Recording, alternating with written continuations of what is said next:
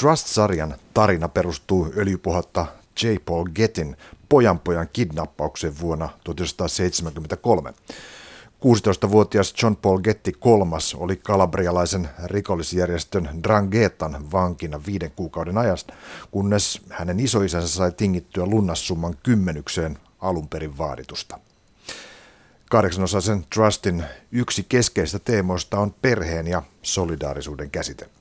Aikanaan maailman rikkain mies, amerikkalainen Getty, oli ulkonaisesti brittiläinen herrasmies ja hän asuikin Englannissa – Toiminnaltaan ja periaatteeltaan hän oli kuitenkin pesun kestävä uuden maailman kapitalisti, jolla perheyhtiöiden ohi ajoivat kaikki voittoa tuottavat toimet.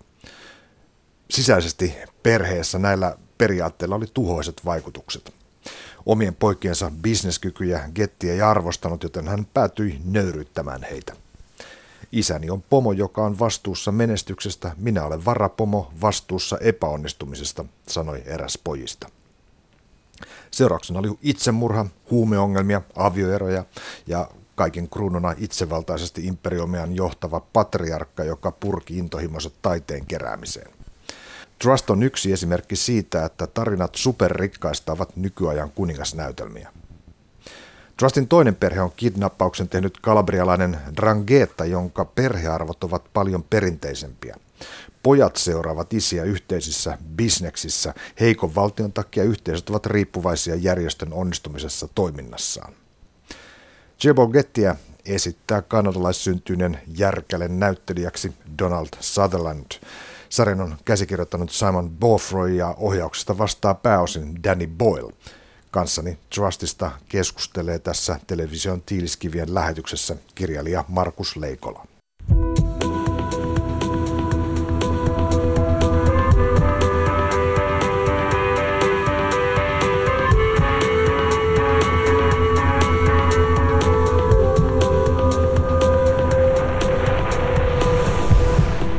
Markus Leikola, tervetuloa television Tilskiviin. Kiitos.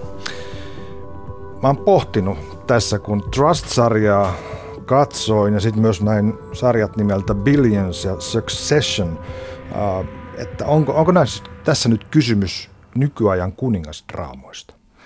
On, ehdottomasti on, on ja ei. Siis mä tekisin ensinnäkin näiden välille sen eron, että, että Succession ja Billions on, niin kuin, ne on sittenkin semmoista – standardimpaa Hollywoodia. Niissä on tota näppärä, hyvin tehty juoni ja, ja kiinnostavia henkilöitä, mutta se on vähän turbotuotteistettua mun makuun. Mut siinä, mutta mm. tota Trust hengittää niin paljon monempaan, useampaan suuntaan, että, että se, on niin kun, se, on, se, se nousee keisariksi kuninkaiden joukossa.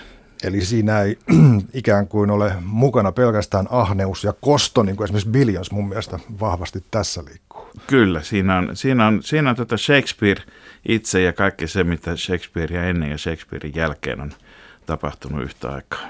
Mutta anyway, tässä on, on tämä uteliaisuus, viehättyminen, tämä hurmaantuminen vallasta, rahasta ja ylenkatseesta, vähän niin kuin tämmöinen sadistin, masokistinen katse ja tuommoinen että toljotetaan superrikkaiden kummallisuuksia. Siis tämähän, tämähän on semmoisen tietyn komediakin satirikoneiston kautta tulee siinä. Kyllä, ja voi tietysti sanoa, että yksi ihan validi näkökulma aikaan, että elämmekö me Rooman valtakunnan viimeisiä päiviä. Bileet ovat käynnissä niille, joilla siihen on varaa, mutta, mutta tuota, hunnit ovat tuolla muutaman lämpöasteen päässä ovella. Ei ole yllättävää, että, että Trustin alkupuolella heti nousee – Shakespeare ihan mainintanakin esiin. Siellähän ollaan siis uh, J. Paul Gettin, josta puhumme tästä eteenpäin pelkänä Gettynä, eli se on tämä uh, aikanaan maailman rikkain mies, niin hänen, hänen tota, aamiaispöydässään keskustellaan kuningas Lieristä, jonka hänen joku semmoinen assistenttinsa siellä heittää. Ja tota, se, joo, joo, tämä von Kroll on, tota, se on, se on täysin, se on hyvin pieni sivuhahmo, mutta se on ilman muuta vastaan niin hovinarria siinä mm. mielessä, että ensinnäkin hänellä ei ole mitään nimenomaista tehtävää siinä. Miehelle, joka muuten on siis niin pihi, biljotriljonääri, että, tuota, että siellä pitää, tuota, jos haluaa soittaa hänen kodista, joka on siis valtava palatsi. Siellä on toki puhelimia, joita sijoittuu vuoteen 73, lankapuhelimia, mutta, mutta siellä on puhelinkoppi, mistä pitää, missä pitää maksaa niistä puheluista. Mutta sitten hänellä on tämä henkilö, tämä Von Krolli, oli mitään nimenomaan tehtävää muuta kuin laukua totuuksia ja karkottaa ikävystyneisyyttä. Ja hän on sentään jotain muuta kuin ne haaremin naiset, mitä, mitä tota, no, no ainoat muut henkilöt on. siellä, siellä jotka varsinaisesti niin on, jos voi sanoa, että asukkaina siellä. Tota, ja tämähän on siitäkin mielenkiintoinen sarja tämä Trust, että tämä perustuu hyvin paljon, yllättävän keskimääräistä paljon enemmän myöskin todellisesti tosiasioihin, to, tositapahtumiin. Ja, ja Gettillä todellakin oli neljä viisi rakastajaa samaan aikaan asumassa siellä hänen kanssaan. Hän oli ollut kolme kertaa naimisissa jo ennen sitä. Mutta viisi. Viisi. Hän on ollut viisi kertaa naimisissa ja hänellä oli... Joo, on kaksi vaimoa jäljessä. ja tota, hänellä oli viisi poikaa, Et, tota, mutta hän oli laittautunut viimeisestä vaimostaan eroon jo vuonna 1958, eli hän oli 15 vuotta elänyt ilman laillista vaimoa. Joo, ja ilman, ilman semmoisia, jotka voisivat myöskin potentiaalisesti sitten periä hänen omaisuutensa tai toisinpäin siis olla uhka hänelle, koska, koska tota, heillä olisi perimys perimysoikeus. Hän oli näistä myöskin tavattoman tarkka, että yksikään ei saanut tulla raskaaksi.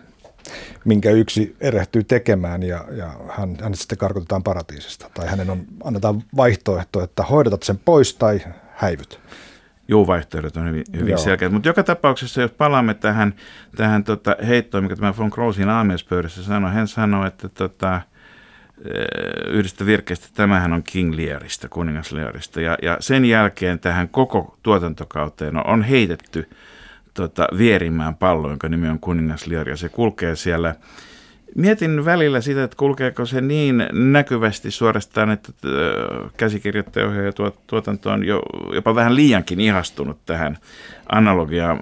Toisaalta, toisaalta Lier samalla kuin tämäkin sarja aukeaa hyvin moneen suuntaan. Tässä alkupuolen kohtauksessahan tulee, kuvastaa, kuvastaa hyvän Gettyn asennetta, kun, kun Donald Sutherland Gettynä sanoi, että Shakespeare on yliarvostettu. Mutta hänellä oli hyvä testa, mielenkiintoinen testamentti. Hän jätti vaimolleen toiseksi parhaan sänkynsä. Kyllä, ja samalla, samalla, samalla tietysti tehdään selväksi, että puhe on potentiaalisesta perimisestä ja, ja ennen kaikkea siitä, siitä yksinäisyydestä, minkä tämä valta melkein aina silloin, kun sitä raamassa käsitellään, aiheuttaa ja näytetään yksinäisyyden kautta. Toisin sanoen se, se tuo mahdollisuuksia, mutta se tuo myös pelkoa, eikä vain siitä menettämisestä, vaan, vaan huolta ja, ja liioiteltuakin vastuuta siitä, että kenelle minä voin tämän jättää, kuka on kelvollinen ja, ja miten sille sitten käy, miten käy elämäntyölle, niin ehkä, ehkä sitten tosi elämä on semmoista, että ne, jotka eivät niin murheellista, ovat jo ehtineet kuolemansa mennessä hassata kaiken itse. Sanoppa Markus, mitä mieltä sä tästä nimestä, Trust? No, sehän on ensinnäkin siis tietysti kaksoismerkityksellä, mm. vähintäänkin kahdessa merkityksessä, eli sekä säätiöity rahamassa, joka tulee siinä hyvin esiin, että on tietyt monimutkaiset pykälät, jotka säätelevät sitä, miten sitä rahaa, eli tätä ennakkoperin, mahdollista ennakkoperintöä voidaan käyttää. Ja sitten tietysti kysymys on luottamuksesta. Mutta mä sanoisin että oikeastaan vähän enemmän kuin luottamuksesta se sana, joka kuvastaa ehkä parhaiten koko tämän tuotantokauden teemaa, on, on, on solidaarisuus. Tässä on nimittäin, tarkastellaan solidaarisuuden ominaisuutta hyvin moneen kertaan ja monelta tava, monella tavalla tota, se on luupin alla. On yksi mies, jolla on monta naista, tämä Getti, naisten välinen solidaarisuus tulee siinä esiin ja sillä on suora paralleeli myöskin sillä, että tällä hänen pojanpojalla, johon mennään myöhemmin, niin tota, on myöskin useampia naisia. Sitten on sukupolvien välinen solidaarisuus luonnollisesti, suvun keskeinen sisäinen ja sitten on raha versus suku josta päästäänkin siihen, että mikä on viime kädessä ihmissuhteen hinta, eli mikä on ihmisen hinta. Solidaarisuutta mä epäilen on täytynyt olla tekijöillä. Mä nostan kaksi nyt tästä esiin. Simon Beaufoy, joka on siis tämän käsikirjoittaja, tämä showrunner niin kuin sanotaan. Hän, hän on aiemmin äh, saanut muuten äh, Oscar-ehdokkuuden käsikirjoituksestaan Full Monty-elokuvaan sekä äh, Oscar-palkinnon parhaasta sovitetusta käsikirjoituksesta elokuvaan Slumdog Millionaire, jonka ohjasi Danny Boyle, joka on myöskin tässä, tässä ohjaajana. Joka on rääsyistä rikkauksiin toki myöskin ja, ja taitavuuden ja nerokkuuden ja samaan aikaan siinä, siinäkin puhutaan hyvin toisella tavalla historiasta ja kulttuurista. Siinä kelataan Intian historia ja, ja siinä, tota, siinä, missä taas tässä sitten käsitellään oikeastaan ne Euroopan ja Amerikan eroja sekä perinteisellä tavalla, mutta myöskin vähän toisella tavalla kuin perinteisesti. Noista Boylin elokuvista tulee mieleen tietysti Train Spotting ja tota, siinä jo ilmeni semmoinen hirveän dynaaminen ohjaustapa, jossa paljon tuommoista eteenpäin tai taaksepäin kulkevaa kameraliikettä ja, ja tota, se, miten se soveltuu tämmöiseen aiheeseen, jossa on aika niin kuin, jos on vaurautta hirveästi ja isoja kartanoita, isoja tiloja, upeita sisätiloja ja näin poispäin, niin se on aika mielenkiintoista, miten se on toteutettu. Totta, nimittäin tämä ei todellakaan ole, siitä huolimatta, että tämä on tämmöisessä brittiläisessä kartanossa, siis vaikka Getty on Amerikka ja hän asuu Britanniassa. Niin Sutton Place. Sutton Placeissa, tuota, niin tämä on kaikkea muuta kuin mikä BBC-läinen pukudraama, jossa, jossa keskityttäisiin äh, kahiseviin silkkeihin ja helisyttelemään timantteja ja lausuttaisiin kohteliaisuuksia itse asiassa mä olen sitä mieltä, että tämä lajityyppi vaihtuu kesken matkan. Tämä alkaa mysteerinä. Koko ensimmäinen jakso on pelkkiä fragmentteja jostakin ja se on tietysti niin kuin ensimmäisen jakso. Aina panostetaan siihen imuun mm-hmm. muuhun, että, että toivotaan, että katsoja haluaa tietää, miten nämä asiat liittyvät yhteen. Sitten sitten tulee viisaavasti thrilleri, eli tämä pojanpoika on joko oikeasti kidnappattu tai sitten hän lavastaa kidnappauksen, me emme tiedä sitä. Ja, ja tota, loppujen kohta se muuttuu enemmän mustaksi komediaksi. Mm. Mikään ei keneltäkään suju niin kuin menee ja silloin ollaan jo hyvin lähellä tragediaa. Tätä, kaikki on mahdotonta ja ennen kaikkea nämä samat ongelmat toistuu myöskin sitten niin uudessa kuin vanhassakin maailmassa. Sitä mä, siihen mä kiinnitin Markus huomiota, että tässä on aika monessa kohtaa sitten, jos sanotaan, että siellä on alussa semmoista mysteerimäisyyttä ja pudotetaan etiäisiä ja tällaisia kuvia, joista ei tiedetä, että mihin nämä liittyy. John Paul kolmas juoksee aurinkokukkapellossa ja tällaista. Ja tota, Mutta sitten tulee niin kuin äärimmäisen selviä tapauksia, niin kuin kliseitä suorastaan. Sanotaanko vaikka, että Pink Floydin mani alkaa soida, kun tullaan sinne tota, joka tuntuu lähes banaalilta. Niin aivan, niin kartanobileisiin. Tai että sitten kun John Paul kolmas tulee äh, setänsä hautajaisiin, Georgein hautajaisiin, niin, niin, ja, ja syöksyy farkuissa buffet-pöytään, kun jengi siellä on mustissa pukeutunut, niin alkaa saada Rolling Stonesin Gimme Shelter. Toinen huomattava klisee. Kyllä, mutta tämä, tämä perustuu siis ensinnäkin hyvin tarkkaan tyylitietoisuuteen, toisin sanoen kun ollaan banaaleja, niin tiedetään täsmälleen miksi ja milloin sitä ollaan, mutta myöskin suuren luottamuksen katsojakohtaan, mikä tietysti tänä päivänä on, on ehkä näille kiinnostavimmille sarjoille, en sano, aina välttämättä suosituimmille, mutta on, on ominaista ja yhteistä. Ja, ja, ja tota, osa sitä imua ja sitä odotusta on, se on, se on niin kuin mun mielestä tässä tapauksessa on yhdistelmä tätä taitavaa kuvausta, kameran käyttöä, jossa siis imu on kuvissa itsessään, kuvien sisäisissä leikkauksissa, dialogin rakentamisessa, mutta myöskin yhtä lailla siihen, että vihjeissä on siis niin montaa eri sorttia? Nämä on hirveän onnettomia ihmisiä. Siis se, se mulle käy niin kuin hyvin nopeasti läpi, että, että paitsi että siinä on äh, iso joukko hirveän epämiellyttäviä ihmisiä, niin ne on myöskin kauhean onnettomia. Ne ne ei, jollain tavalla niillä on kaikkea, mutta ne ei saa sitä, mitä ne haluaa. Ainoastaan tämä iso getty siinä on se, niin kuin, joka, joka tietää mitä haluaa ja tietää mitä sen saa, mutta ei useinkaan pidä siitä, mitä hänen ympärillään on. Niin, se on kai yksi semmoinen perussääntö pitäisi olla tänä päivänä, että jotta kukaan antaa useampaa miljoonaa jonkun hankkeen tekemiseen, niin siinä pitäisi olla samastuttavia ihmisiä. Mm. Tässä ei minusta ole ensimmäistäkään siinä mielessä. Mutsi mutta, se on, mutta tässä on yksi ihminen, joka, on, joka poikkeaa kaikista muista siten, että hän, hänellä on osit välillä myös kertojan rooli, eli, eli tämä yksityisetsivä Fletcher Chase, joka, joka, joka on siis täysin, täysin niin kuin marssilainen olisi pudonnut tähän tuota, Shakespeareilaiseen maailmaan. Hän on siis teksasilainen yksityisetsivä, joka kulkee semmoinen useamman gallonan Stetsoni, Stetsoni päässä ja, ja tuota, välillä aina kääntyy kameraa päin, ei sunkaan kertojana, vaan kommentoimaan. Kommentoi tapahtumia luonnille toisin sanoen vielä yhden kerroksen, kerroksen päälle. Hämmästyttävintä on se, että myös Fletcher Chase on ollut todellisuudessa olemassa. Hän ei ole keksitty. Aivan. Keksitty, keksitty hahmo, hahmo tuota, tämmöinen kuva mulla ainakin on.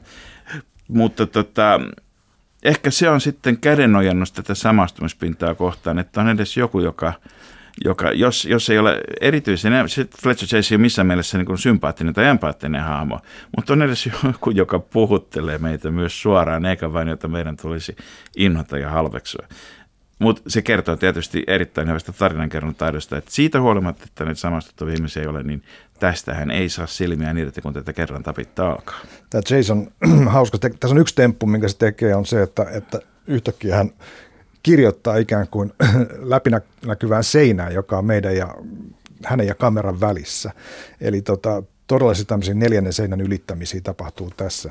Ja sitten hän on se, joka tilaa tällaisia kummallisia temppuja, että hän, hän on neuvottelu mafiatyyppien kanssa, niin hän pienellä radiopuhelimella nostaa sotilashelikopterin sieltä raunioiden takaa ilmaan näyttääkseen niin kuin vallainen voiman, että ja kenellä se on. Kyllä, itse asiassa siis kun me puhumme Shakespeareläisestä draamasta, me puhumme i, tota, italialaisen mafian ja amerikkalaisen rahan paralleelista ja muilla, niin sitten meillä on tämä niin ulkoavaruudesta tippunut teksasilainen, joka tuo maagisen realismin elementit tähän muiden, muiden lisäksi. Keitos on aika täydellinen Yksi kuitenkin tuon Fletcher Chasein avainreplikki ja avainkohtia on toisen jakson alussa, jossa hän on pitkä monologi.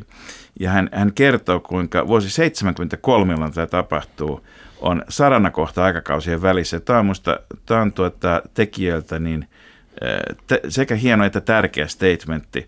Hän, hän käy läpi sodan jälkeisen maailman historiaa hän sanoi, että 73 ei ollut enää rockerollia, mutta ei vielä diskoa. Ja mikä kaikkein pahinta niin kuin disgrace, ei edes se, että Amerikka menetti uskonsa, Nixoniin menetti uskonsa armeijan Vietnamin sodan kautta, vaan kokaiinia mm-hmm. jatkettiin, kokaiini laimennettiin rotan, rotan myrkyllä. Ja tämähän kaikki sanoi juoden maitoa pullon suusta pitkän limusiinin takapenkille, jolloin toteaa, että Amerikankin maito happani silloin ja, ja kaikkein hienoin kiteytymä, ehkä koko, koko, koko sarjan hienoin one-lineri on se, kun hän sitten kiteyttää tämän vuoden, että tämä on The Mousy Haired Between the Girlfriends Year. Se, se, se hiiru, hiirulaistukkainen tyttöystävä vuosi näiden muiden tyttöystävävuosien välissä. Kyllä, suomennus, suomennus se, tuossa se ei käänny ihan suoraan. Meni kyllä. jotenkin näin, tota, että on kuin äh, väritön väliaikainen heila kelpaa sekin. Uh, mutta, mutta ei siis vedä vertoa esimerkiksi vuosille 45, jolloin sota voitettiin, tai vuodelle 63, kun Kennedy ammuttiin, tai 69, kun Buzz Aldrin tanssahteli kuun kamaralla, vaan, vaan tässä on niin semmoinen jakautumiskohta. Mun mielestä tämä tulkinta on aika mielenkiintoinen, koska sehän kertoisi myös syyn siihen, minkä takia vanha Getty – ei kestä jälkeläisiään, koska he on sitä uudempaa sukupolvea. Niin en, ennen kaikkea, mutta se on katsomisohje. Se tarkoittaa mm. samaa kuin, että tässä on ikäviä ihmisiä, eikä mitään hyvää siitä yksinkertaisesta syystä, että tämä aika on tämmöinen, ja se on mielenkiintoinen tapa luonnehtia sarana kohtaa myös. Se on todellakin laakso huippujen välissä. Myös tässä maailmassa, jossa kaiken pitäisi olla kiittius, alttius, fortius, hienompaa koko ajan, niin me menemme takaisin nostalgisesti 70-luvulle, mutta siis nostalgian kohteena aiheena on, on, on mitättömyys tässä tapauksessa. Ja tietysti tässä ei ole mitään mitätöntä sinänsä tässä nämä tapahtumat on mielenkiintoisia. Mutta se, mutta se ajatus on tavallaan se, että mitään ihaltavaa ihannoitavaa ei ole. Ja se perustelee sen, sen, sen että mi, miksi katsoja katsoo jotakin, jossa on niin paljon inhottuvuuksia, mutta ei tule kyyniseksi. Koska, koska se on vain mitätöntä. Sitä ei tarvitse niin kuin katsoa ylempää erityisesti. Se on niin kuin, eihän harmaa ole väri jonka, joka herättää sen enempää luontaisesti positiivisia kuin negatiivisia tunteita. Harmaa on väli, joka on musta ja valkoisen välissä. Tämä alkaa hyvin groteskilla kohtauksella. Mies sulkeutuu autotalliin ja tekee itsemurhan grillihaarukalla – neljän naisen kurkkiessa autolli ikkunoista sisään. Jossa, jossa vaiheessa siis tulee tämä, tämä välipolvi. Siis jos on sarana kohta aikakausien välissä, niin myöskin tämä on että sukupolvien kuvaus. Tässä on siis pääosassa isoisä, joka e- on pihi eikä halua antaa rahaa pojanpoikansa kidnappaille tuota, monestakin syystä. Pojanpoika, joka ei ansaitse sympatiaa myöskään sen enempää, koska hän on hulttio. Ja sitten meillä on tämä välipolvi, jotka on kaikista onnettomimpia. Toisin mm. sanoen, nämä ovat näitä harmaita hiirulaisia just sillä lailla. Ne on toinen, toinen, he ei heistä ei ole edes lurjuksiksi. He on yksinkertaisesti vain luusereita, nössöjä ja raukkoja. Ja, ja tämä veljeksistä, joka tekee itsemurhan siellä grilliharukalla aluksi, meille tulee sellainen tunne, että hän ymmärtää sen oman tragediansa. Mulla ainakin tuli, tota, että, että hän niin kuin tavallaan tajuaa, että ei ole mahdollista elää – tällaisena, tällaisessa välitilassa ja hän tekee näin dramaattisen itsemurhan todellakin. Hän, hän tekee tämmöisen niin japanilaisen seppu, kun hän työntää se grilliharukan itse, joo. joka vaatii siis tamatonta rohkeutta ja voimaa. Ja se kuva, jossa nämä neljä naista autotalli ulkopuolella, kaikki katsovat ikkunasta, että on täysin paralleeli taas yksi mies ja useita naisia, mutta heidän välissään on ovi, jota ei saa auki. Toisin sanoen, tämä on myöskin elokuva hyvin paljon miehistä ja naisista, mitä suurimmassa määrin. Ja, ja tota, pitkään voi ajatella myöskin, että tämä on elokuva, kun tuo elokuva vallasta, että on elokuva machoudesta. Mm. Tässä nämä naiset muuttuu koko ajan vahvemmiksi mm. loppua kohden. Tekijät näkevät sittenkin, jos siellä jossakin on niin selviytymismahdollisuuksia, se on naisissa. Tämähän on tota monen pitkän sarjan, epokkisarjan tämmöinen kuvio on. Tämä tapahtui Mad Menissä esimerkiksi. Tämä tapahtui joko, jopa Peaky Blinders-sarjassa, joka sijoittuu 20-luvun Birminghamiin. Sielläkin naiset ottaa koko ajan isompaa roolia. Se liittyy tietysti meidän aikaan myöskin. Että se liittyy todelliseen historialliseen kehitykseen, mutta on myöskin vahvoja statementteja siitä, miten maailma näytetään. J. Paul Getty siis syntyi vuonna 1892 ja vuonna 1973 hän oli 81-vuotias. Samanikäinen kuin Sutherland esittäessään. Aha, se menee näin täsmälleen. Kyllä vaan. Aivan. Hän, on siis, hän oli maailman ensimmäinen milja, miljardööri, 50- ja 60-luvulla maailman rikkain ihminen. Hän on siis kottilähtöisten metodistien lapsi ja, ja nämä, hänen isänsä jo rikastui öljyllä tuolla jossain Oklahoman tietämissä ja, ja Getti niin kuin sitä kautta sai kalliin kasvatuksen ja pääsi amerikkalaisena Oxfordiin opiskelemaan. Ja, ja Gettin kaverina oli se muun muassa tuleva kuningar, kuningas Edward VII, eli tämä, joka erottuaan oli sitten pelkästään Winstonin, anteeksi, Windsorin herttua. Eli hän, hän, hänellä, hänessä on tiettyä opittua ylimysmäisyyttä, aristokraattisuutta, niin kuin britti yläluokassa. Kyllä, ja tässä, tässä jos, jos, jos ei niin tiedä sitä, tai tulee ajatelleeksi sitä, että Paul Getty on amerikkalainen, mm. niin Sutherland hän näyttelee häntä täysin kuten englantilaista aristokraatti. Äänenkäyttö, mm-hmm. asennot, pukeutuminen, kaikki on kuten vanhalla brittiaristokraatilla tuolla Sutton Placeissa. Ja nyt mielenkiintoista, jos katsotaan Sutherlandin omaa henkilöhistoriaa, on se, että hänkin on, vaikka hän on kanadalainen, mutta hän on nuoruudessaan, tota, ensimmäinen työpaikka oli Skotlannissa teatterissa. No niin. Yksi ensimmäisiä elokuvia, joissa Sutherland esiintyi, itse asiassa kaikista ensimmäinen, oli, oli italialainen tota, halpis kauhufilmi Il Castello dei Morti Vivi, eli, eli tota, elävien kuolleiden linna, jonka ohjasi Lorenzo Sabatini, joka Lorenzo Sabatini oli taas Warren Kieferin salanimi, ja Kiefer ja Sutherland esiintyvät sitten myöhemmin samassa yhteydessä kylläkin. Minä olen Hadrianuksen inkarnaatio. Jos et usko, niin mieti kuka on miljardööri tässä huoneessa. Getti sanoi yhdelle henkilölle tuossa. Hän ei siis jätä mitään vakan alle. Hän, hän on jatkuvasti osoittamassa, että, että hän, hän on se, joka päättää Ja ennen kaikkea hän, totta kun meillä on usein, usein niin kuin dramaattisesti kiinnostavia on siis vallankäyttäjät, jotka käyttävät valtaa, mutta jotka ovat sisäisesti epävarmaa kuitenkin. Mutta tässähän tosiasiassa meillä menee hirvittävän pitkään, siis tuonne ihan loppupuolelle asti spoilaamatta nyt vielä liikaa keneltäkään, ennen kuin ensimmäinenkään merkki epävarmuudesta Kettille tulevasta. Ja hän on siinä mielessä tietysti, käyttäisin sanaa suvereeni. Mm-hmm. Että, et, ja suvereenihan tarkoittaa siis tota, monta asiaa, paitsi itse itsestään päättää, mutta myöskin yksinvaltiasta sovereign englanniksi ja näinä aikoina aikoina tietysti Englannin suverenisuus on tapetilla monessakin mielessä, mutta, mutta tämä yksinvaltius on, on niin kuin luonnollista hänelle.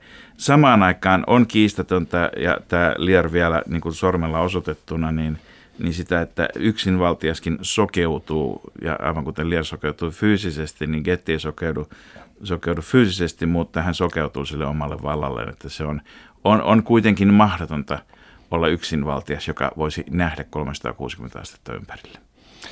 Mielenkiintoinen yksityiskohta, mikä, mikä mulla vahvisti tätä tiettyä uskottavuutta tässä on se, että mä luin, että Getti hommattuaan siis maata tuolta Saudi-Arabia ja Kuwaitin rajoilta, mistä sitten löysi öljyä, isot määrät, joka tuotti ihan järjettömät määrät fyrkkaa hänelle. Osa näitä, tätä kykyä neuvotella oli se, että hän osasi arabiaa. Eli kun hän neuvottelee tässä sarjassa äh, Drangeetan Salvatoren kanssa italiaksi, niin se tuntuu ihan luontevalta ja uskottavalta, että hän pystyy siihen. Kyllä, ja varsinkin kun tiedämme Sutherlandin historian, niin Sutherland pystyy tekemään sen Niinpä. uskottavasti. Tota, Gettille selvästikin, kun hän on ollut tämmöinen self-made man, on selvä, että hän on täytynyt olla taitava, ja, ja, ja tota, varsinaisesti tästä taidosta niin kuin rikkauksien säilyttämisessä – tai niin bisnestaidoista ei ole mitään merkkiä tässä sarjassa. Hänen taitavuutensa perustuu yksinkertaisesti vain siihen, että hän pitää huolta, että kukaan muukaan ei pääse hänen omaisuutensa käsiksi. Sinänsä monien taitavien johtajien, johtajien käyttämällä manipulointitaktiikalla hän, hän koko aika pelaa odotuksilla, toiveilla ja pelolla. Eli tulevaisuuteen kohdistuvilla tunteilla. Lyhyesti tästä metodistiuskosta, minkä on sen kasvatuksen pohjana, minkä Getti sai, niin siihen, siihen kuuluu vaatimaton elämäntapa ja säästäväisyys. Hän ei halua, että muut hyötyy hänestä, vaan kunkin pitää maksaa osansa. Ja se, on, se, ei, se ei siis johdu rahasta, vaan se johtuu periaatteesta. Tätä hän itse tässä sarjassakin sanoo. Ja asiat pitää ansaita. Kyllä. No John Wesley, äh, tämän uskon suunnan äh, yksi keskeisistä hahmoista, kirjoitti vuonna 1786, että ihmisten pitää olla uutteria ja säästäväisiä. Mutta missä rikkaus on lisääntynyt, usko on heikentynyt. No tässä on pulma. Mitä siis tehdä? Se menee näin, että jos he, jotka saavuttavat eniten ja säästävät niin paljon kuin voivat, myös antavat kaiken, minkä voivat, silloin mitä enemmän he saavuttavat, sitä enemmän heidän armonsa lisääntyy ja sitä enemmän he varastoivat aarteita taivaaseen. Tietysti niin tämä on myöskin kuvaus sitä kautta tästä niin sodan jälkeisen – jälleenrakennuksen ajan, joka oli itse asiassa Suomessa ja Amerikassa ja Britanniassa monessa mielessä hyvin samankaltaista kuitenkin pohjimmilta. Konservatiiviset 50-luvun arvot, ulkoiset uhat, ää, viktoriaaniset hyveet ja samaan aikaan sitten kuitenkin yhdistetään tämä vaurauden tavoittelu tota, köy, sodan, jälkeisen köy, sodan jälkeistä köyhyydestä ja pulasta pois pääseminen. Ja, ja se, miten tämä tulee, tämä, tämä saranakohta kohtaisuus tässä muista yhdellä tavalla esiin, on se, että tässä on hyvin paljon tämmöisiä eskapistisia juttuja. Tässä on huumeet, joita mm. tuota, muun muassa tämä pojanpoika käyttää, 70 se, se, se elämä Roomassa, mitä hän on, se on yhtä huumehourua. Se Rooma on täysin epätodellinen. Mutta samalla lailla isoisä on sitten innostunut tämän antiikin maailman mallintamista. Hän on nostanut roomalaisvallan tai tämmöisen vanhan huvilan Roomasta ja, ja tota, hänellä on se pienoismalli siitä, jossa on sitten tämmöisiä niin kuin muovisia ukkeleita vielä siinä pienoismallissa. Toisin sanoen, koska muovi hapertuu paljon vähemmän kuin marmori, niin, niin tota, mikä on tämmöinen hieno amerikkalainen ajatus siitä, miksi replika on parempi kuin aito. Ja, ja toisekseen, niin tota, aina kaikkea sitä aitoa ei saa ostettua sieltä, eikä ainakaan sitä ei saa vietyä Amerikkaan mukanaan.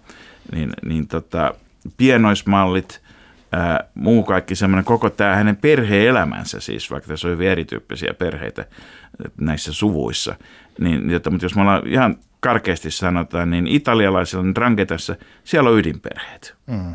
Ja sitten joka ikinen Gettin perheen sukupolvi. Siellä on yksinhuoltajaa, siellä on uusioperhettä, siellä on patriarkka, joka elää neljän viiden rakastajattarensa kanssa. Se on, se on hänen perhe. Eikö se ole eskapismia ja todellisuuspakoa samaan aikaan myös?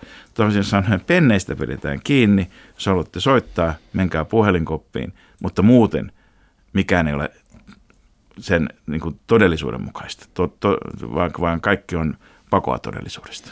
Tämä taide ja antiikitavaran kerääminen sehän on se asia, mistä me itse asiassa voidaan Getty nykyään muistaa. Siellä Los Angelesin Brentwoodista löytyy tämä Gettyn museokompleksi, jossa on länsimaisen taiteen aarteita iso määrä. tota, Mutta mit, mitä mieltä sä oot tästä, Markus, tästä taiteen keräämisestä? Onko se pelkkää niin Kaksipiippunen kun... juttu.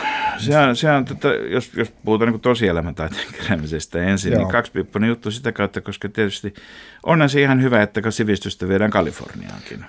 Kun museoilla ei ole Euroopassa rahaa ostaa, niin se ostaa, jolla rahaa on. Siellä on monia muitakin. Siellä on Armand Hammerin kokoelma, siellä on, siellä on muita tämmöisiä näin. Voi myös olla, että ne on paremmassa turvassa siellä, kun ne olisi välttämättä ollut, ollut täällä kaoottisessa Euroopassa – josta, josta esimerkiksi Hammer osti omansa, niin Stalinilta, joka oli taas ryöstänyt niitä venäläiseltä aristokratialta, niin, niin tota, ja, Mutta sitten tietysti toisaalta niin kaikki sellainen taide, joka on, on mielenkiintoista tässä Hammerin palaan vielä, että sekä Hammerin että Gettin tapauksessa, että heidän kuolemansa jälkeen nämä kokoelmat, jotka siihen asti oli ollut yksityisiä, nimenomaan testamentin mukaan on avattu yleisölle. Että ne on siis museoita, joille kuka tahansa pääsee katsomaan. Ja se on aika, se on aika jännä paradoksi, kun koko elinajan idea oli se, että ne on muhrien takana ja sisällä – sisällä. Tota, ja tietysti kaikkein, niin kun puhutaan näistä audiovisuaalisista ja populaarikulttuurista, niin tietysti kuuluisin esimerkki on Citizen Kane. Tietysti, joo. Jossa, jossa ne eivät ainoastaan ole olleet muurien sisällä, vaan nimenomaan kuoleman jälkeen ne on jopa vielä peitetty niillä, niillä tota kankailla, kankailla tota, odottamassa kohtaloaan, siis toisin sanoen, niistä ei voi nauttia, kun, kun patriarkka kuolee, niin kukaan ei voi nauttia niistä sillä hetkellä. Tässähän on paljon viitteitä Citizen Kaneen. On, on tämä toistuva kuva äh, Sutton Placein äh, teräs rautaportista, jossa on äh, varis nokkimassa sitä. Kyllä, välillä. Kyllä, kyllä, tämä sama, millä Citizen Kane alkaa. Mä sanoisin toisinpäin, että kiusaus on tietysti aina kaikissa tämmöisissä niin kuin tycoon osaston, osaston eeppisissä saagoissa, niin tota, se on niin iso, että suotakoon ne, suotakoon ne muutama viitto, viittos ja suotakoon meille katsojina ilo bongata ne sieltä myöskin. Ja tietysti tämä on, tämä on liian herkullista käytettäväksi, nimittäin sitten sen Keinin esikuvahan oli William Randolph Hearst, lehti ja mediamagnaatti, jonka lapsenlapsi kidnappattiin Patty Hearst vuotta myöhemmin kuin tämä Gettyn pojan poika. Joo, se oli semmoinen trendi, joka oli ilmassa ja niinpä tuota, itse asiassa tämä yksi keskeisistä julkilausutuista motiiveista, siis ei pelkästään ropeankkamainen itaruus, jos me otetaan vielä yksi näitä, yksi näitä rahasäiliöiden päällä istujia mukaan, joka muuten on skotlantilaista sukujuurta hänkin. Ettei, ettei olisi vaikka suvusta vielä. Mutta yksi näistä motiiveista kuitenkin tällä isoisellä on se, että jos hän nyt maksaa, niin sitten pato on avattu. Sitten kuka tahansa voi kidnappata kenet vaan hänen sukulaisistaan ja lapsistaan, ja niitä lapsilapsiakin on aika paljon tullut, kun hänellä on ollut näitä naisia. Ja ne kaikki eivät ole olleet tulematta raskaiksi. Ja tämähän on tämä vanha tuntemattoman sotilaan siis rättiväpelin logiikka, että jos mä nyt annan tästä jotakin, niin sitten mulla ei ole mitään. Kyllä Laihialla ymmärrettiin tämä asia, aivan varmasti. Sieltähän se rättiväpeli oli. Mutta tarkoitan sitä, että se, että kun me tiedämme, että tosielämässä sekä Gettin että Höstin lapsenlapset kidnappattiin, niin, niin ei se nyt tietysti täysin tuulista teemattu logiikka myöskään ole. Että, että tätä, mm. tällaista voi olla enemmänkin ilmassa, jos nyt annetaan periksi. Ja tämähän on itse asiassa kaikissa panttivanki ja terroristi ja muissa neuvotteluissa. Tämä on ihan klassinen perusasia, että, että lieneekö Suomenkin valtio on maksanut milloin kenestäkin jotakin lunnaa tai jyrkästi kiistetään tietysti, että koskaan olisi mitään sellaista tehty. Miten on, Markus, muistatko, että tuliko sarjassa esiin se, että Ketty kun maksoi 2,2 miljoonaa dollaria lunnaita, niin se oli juuri se määrä, mikä oli maksimi, jotta hän saa verovähennykset niistä.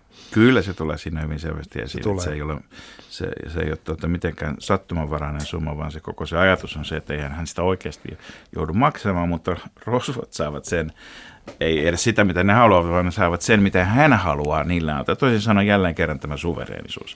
Minä päätän itse jopa siitä, mikä on oikea lunnassumma. Entä onko historiallista taustaa sille, että Gettyn pojan vaimo, eli, eli tämän kidnappatun pojan äiti soitti tai kirjoitti Nixonille asiasta. Ja Nixon soitti Gettylle.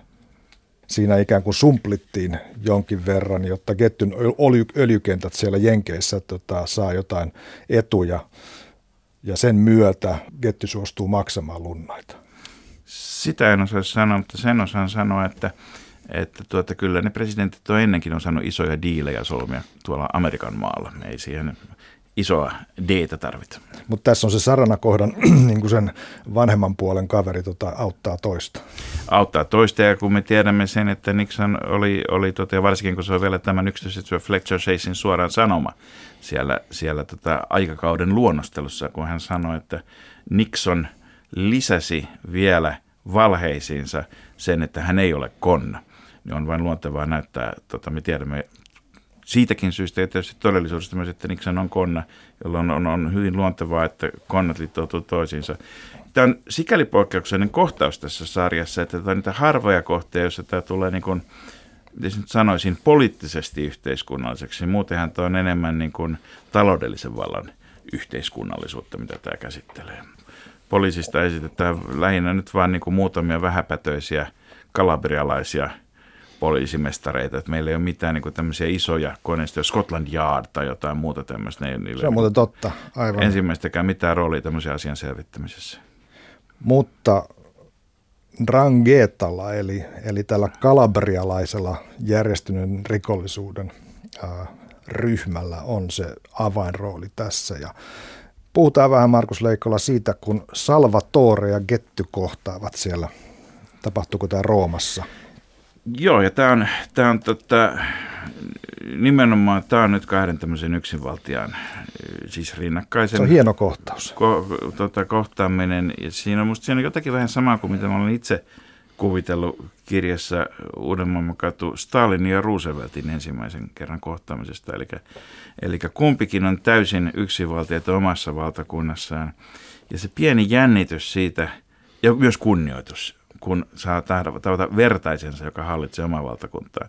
Tässä tapauksessa tietysti erityistä on se, että toisella on, on, on panttivanki. Tästä Salvatoresta vielä, vielä tuota, muutama sana, että hän on siis ensinnäkin tietysti tämän, tämän rosvosuvun patriarkka luonnollisesti, mutta tässä myöskin tapahtuu se, että tämä tämä tuota, kidnappaus, joka ei ole oikein kenenkään hallussa, toisin sanoen kohtalo vie pojanpojan, pojanpoikaa, miten sattuu. Hän on yrittänyt vähän lavastaa sitä itse ja sitten sen jälkeen onnettomat tunnarit, niitäkin useampi kappale, ottanut haltuunsa ja lopulta tuota Salvatorin veljenpoika on se, joka on semmoinen kovis, mutta hän on semmoinen hän, hän on semmoinen niin äkkipikainen, tämä primo, mm-hmm.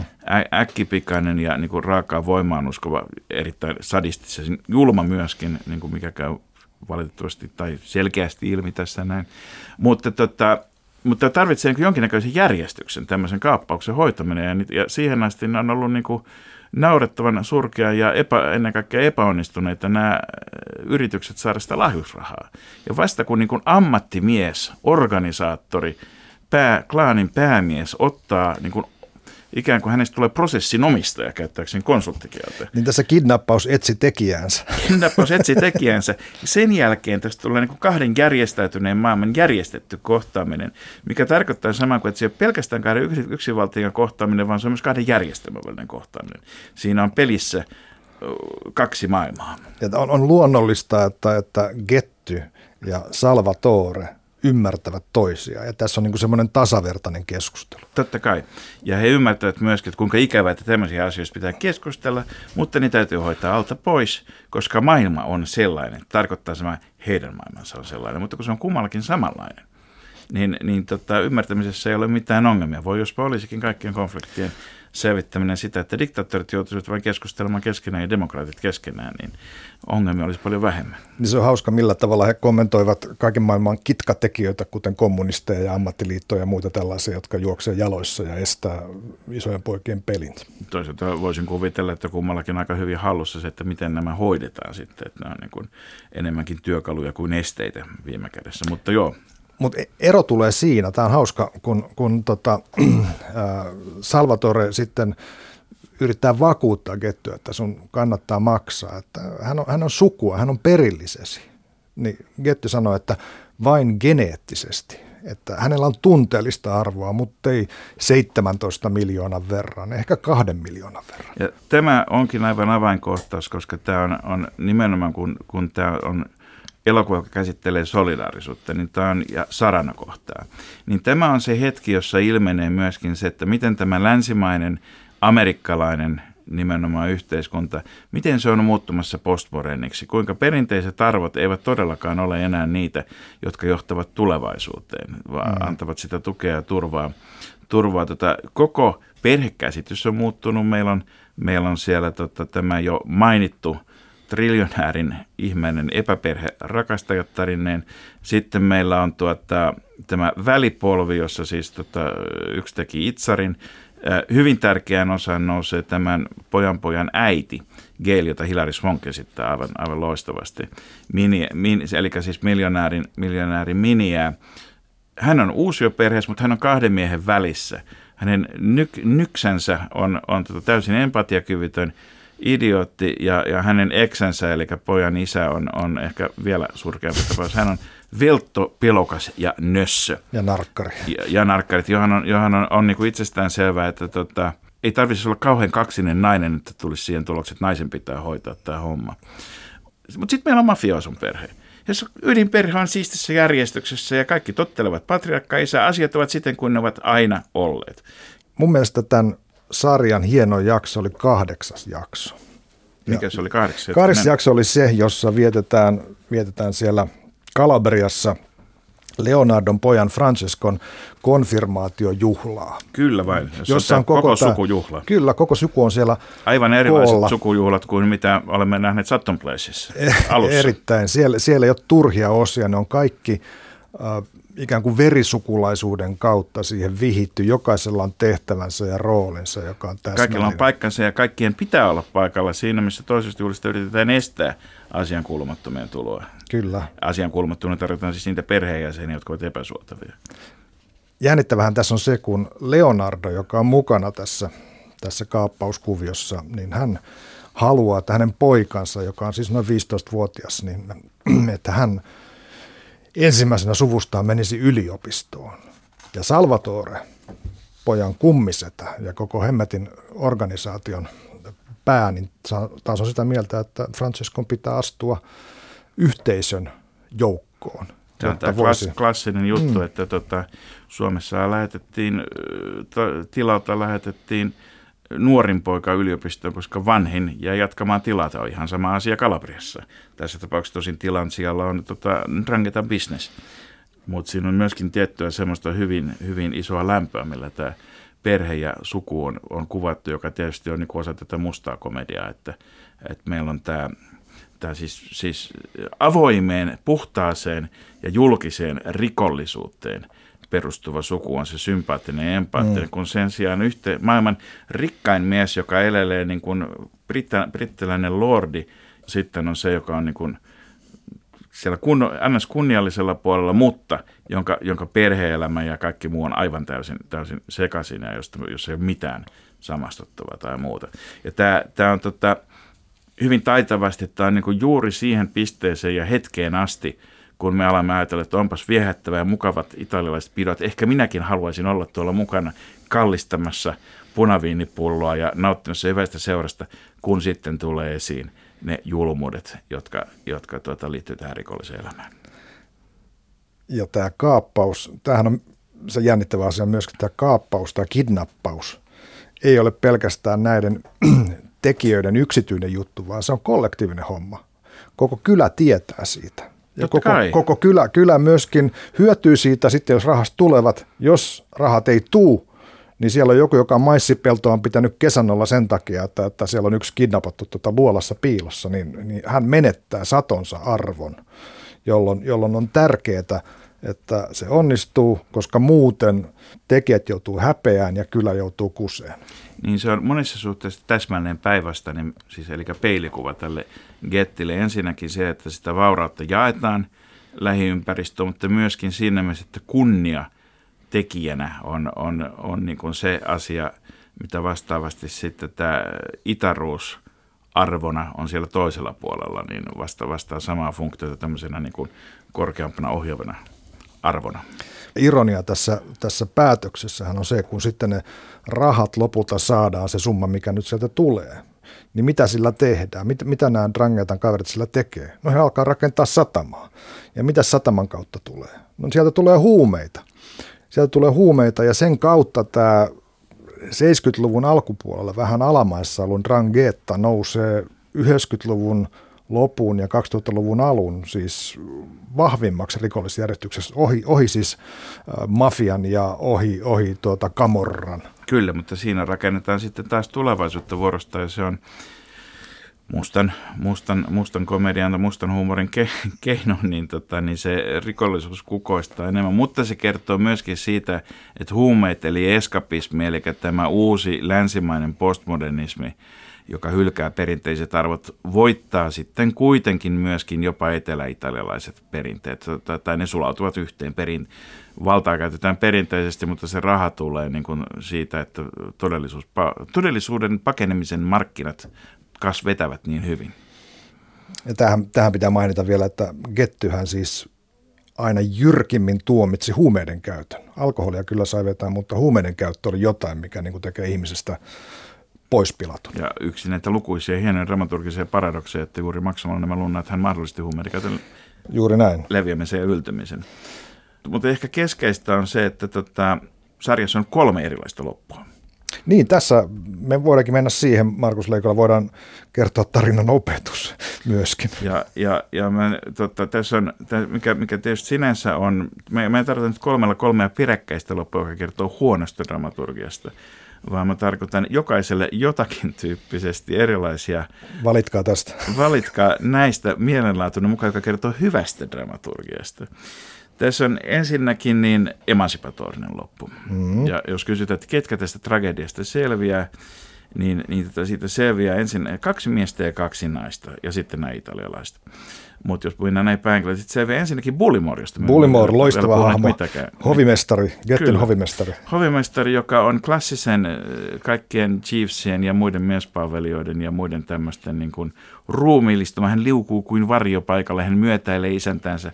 Kaikessa mahdollisessa isäntä kohtelee häntä tosin korostetun huonosti, mutta koska, koska triljonääri Getti kohtelee kaikkia huonosti, niin siinä ei mitään ihmeellistä sinänsä. Päinvastoin Bullimore ei saa mitään erityiskohtelua. Mutta hänellä ei ole perhettä, ei ketään. Ja sitten kun hän vähitellen ihastuu sen, että tuleva nuoreen puutarhuriin käy ilmi, että ovat molemmat homoja. Niin se hienoin, hienoimpia hetkiä sarjassa on se, kun hän saa nimen. Ja nimittäin käy ilmi, että hän ei suinkaan aina ole ollut Bullimore. Bullimore on pelkästään Gettin keksimä nimi. Hänen oikein nimensä on Jahangir Khan. Pakistanilainen nimi. Pakistanin nimi on useampikin sekä kriketin että squashin pelaaja on saman nimisiä. Tota, tästä mä en enää keksi, että mitä varten, mikä, mikä suurempi symboliikka siinä on. Mutta No, tää, tässä, tässä oli se story siitä, jonka tämä, tämä hänen miesystävänsä kertoi, että niin, että Jahangir Khan, sehän oli se kuuluisa kriketin pelaaja, joka silloin kuuluisessa krikettiottelussa joskus 50-luvulla heitti ö, krikettipalloa, syötti niin, että, että varpunen osui siihen ja kuoli ilmasta. Mutta Bullimore, Bullimore saa tota, tämmöisen emansipatorisen lopun, ja siis ei ole, minusta ei ole ollenkaan sattumaan se, että myös se, että, että hän on homoseksuaali, se on sarana kohta uuteen aikaan, jossa homoillakin on ihmiselämä vuoden 73 jälkeen, ja juuri, juuri ne, joilla ei ole perhettä, niin tota, saavat sen. Tässä on ikään kuin nyt suuri, suuri tuota, moraalinen kohtalon sormi ja tuomio. Toinen, joka pärjää hyvin, on tietysti tämä Fletcher Chase, ulkoavaruudesta tullut teksasilainen kommentaattoriystävämme. Ja yhtäkkiä alkaa näyttää siltä, että hän, että tuntuu niin kuin, tämä on ollut siis ainoa järkevä tapa suhtautua, se on ollut teksasilaisittain näihin Drangetan ja Getin välisen kiistaan, mutta siinä korostuu mun mielestä myöskin se, että jos mietitään, että mitä se edustaa, niin se on eräänlainen Jumalan ja kohtalon Jumalan, vanhan testamentin kiivaan Jumalan, mm. mutta myöskin pirullisen oikeudenmukaisen Jumalan. Se on, se on erätyyppinen enkelihahmo mun mielestä tämä. Se valkoisi, valkoinen asu, joka, joka on siinä lopussa, lopussa päällä, niin se ainakin viittaa siihen. Ja hänellä on poika.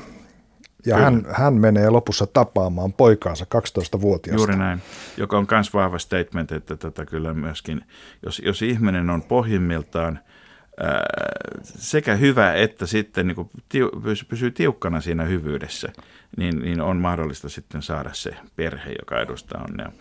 Ja, ja sitten naiset. Ja sitten, sitten naiset, joista tietysti niin kuin tota, esiin nousee ensinnäkin jo mainittu Minnie ja Hilary Swankin esittämänä, joka, joka totta, pääsee niistä molemmista idioottimehistään eroon, ja on, se riittää jo sinänsä niin kuin sekä eksestä että nyksestä eroon. Se Me on, liputamme täällä studiossa. Tyylikäs ratkaisu. Ja sitten vanhin rakat, rakastajattarista Penelope, joka siis kun nämä koko aika, niin kun, nämä naiset on siellä ensin tulleet tietysti niin kuin rahan houkuttelemina, mutta sitten he tottuu tähän elämäntapaan, eivätkä niin kuin malta antaa periksi, mutta hän lähtee. Ja, ja sitä varten mä väitän, että tämä on emansipatorinen ja tosiasiassa feministinen sarja myöskin, koska tässä nimenomaan näytetään, että naiset, homot, muut, jotka tekevät omat ratkaisunsa ja ovat valmiit jättämään, saavat palkinnoksi onnellisemman loppuelämän, ja se on hyvin vahva statement. Mutta itse tämän juonen McGuffin, eli tämä John Paul Getty kolmonen, eli tämä kidnappattu poika, niin hänen jatkoanhan tässä ei selvitä. Hänellä käy suhteellisen huonosti oikeastaan. Hänellä käy tosielämässä huonosti, nimittäin hän ei ikinä toivo siitä kunnolla. Mutta tota, tässä, tässä hänen kohtalonsa lopuksi on se, että toinen näistä kaksosista, tota, hänen, hänen naisista, eli Gisela on raskaana hänelle. Ja tässä tarjoamme nyt sitten vaihtoehdon niille, jotka kaipaavat onnellista romanttista loppua, eikä emansipatorista loppua. Niin tota, eli, eli, ja ennen kaikkea Gisela hylkää tämän kaksossiskonsa. Ne on molemmat ollut aika hurja. No itse asiassa yhdessä vaiheessa halunnut itselle niitä lunnasrahoja myöskin. Mutta koska todellinen rakkaus Giselan ja pojanpoika John Paul Getty kolmannen välillä on merkittävämpää kuin kaksoisten välinen verisidos – onpas kohtalokasta.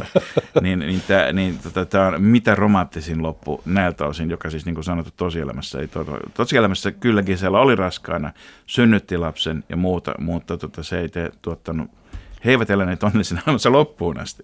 Ja sitten on, sitten on vielä kolmas loppu, joka on konservatiivinen loppu, joka, joka tuota, liittyy nimenomaan sitten näihin italialaisiin. Eli se ei ole Salvatore päämies, vaan, vaan Primo, tämä nuori hurjapää, hän tekee onnistuneen isänmurhan, eli, eli pääsee tappaa sen setänsä Salvatore.